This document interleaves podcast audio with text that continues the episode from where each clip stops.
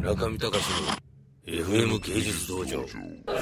カオスランチのキュレーターを、黒瀬さんと共同企画してます藤代嘘と申します。カオスランチの中だと、結構2つに分かれると思うんですね。自分なりにこう現代の文化を独自の解釈で解体してから出す人と、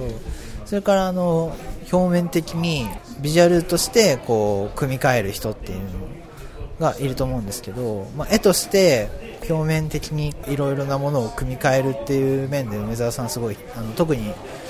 秀でてる人だと思いますね。はい、カオスランチの中だとデジタルとか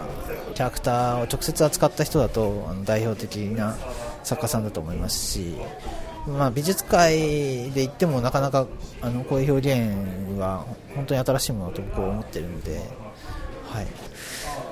梅沢さんに質問があるとしたらアニメーションまた作らないのかなっていう質問ありますけど、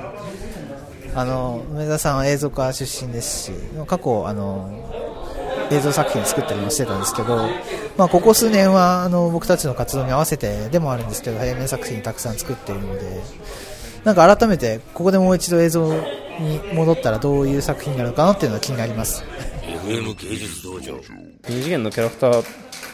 に対する愛みたいなものなんですけど、それを表現する際に同人誌を書いたりアニメーションを作ったりするのではなく、違うメディアで表現するということを今やってるわけですけど、その方がなんか強さって増すと思うんですよね。今のところ僕はそう考えていて、メディアは異なるから強さは異なるとか、ある法則を一度作ってから壊す方が強さは異なるみたいなところって、結構表現としては基礎的なところなんですけど、なんか変な言い方だけど、僕らの年齢ってなんかそういうことやった方がいいんじゃないかなっていう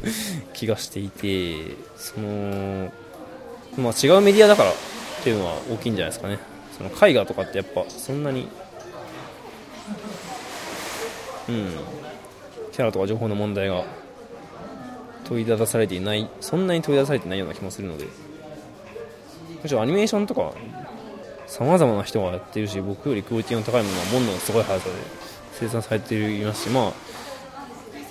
ゆるアーティストと呼ばれるような人がやるのはもっと違うアプローチの仕方なんじゃないかなと思って、今は絵画を選択している状況ですね。漫画描きたいですけど交互期待みたいな書いてますけどね。普通に好きなキャラの絵とかにセリフつけたりとかで、あんまり漫画と現代アートの成立もなんか別に現代アートじゃなくていいんですけど、漫画描けたら漫画家になってんじゃないですかね。でもなんか日本って本当に漫画家とかの技術が異常に高いんですよね。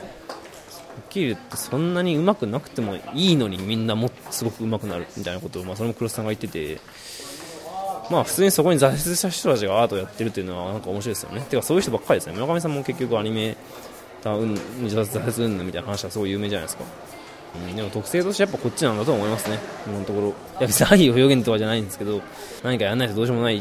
気持ちみたいなものがあるじゃないですか。見てるだけではとどまらないというものがあるわけですよね。別に見てるだけでもいいはずなんですけど、やはり何か作る側に回ることでこう充足するものがありますよね。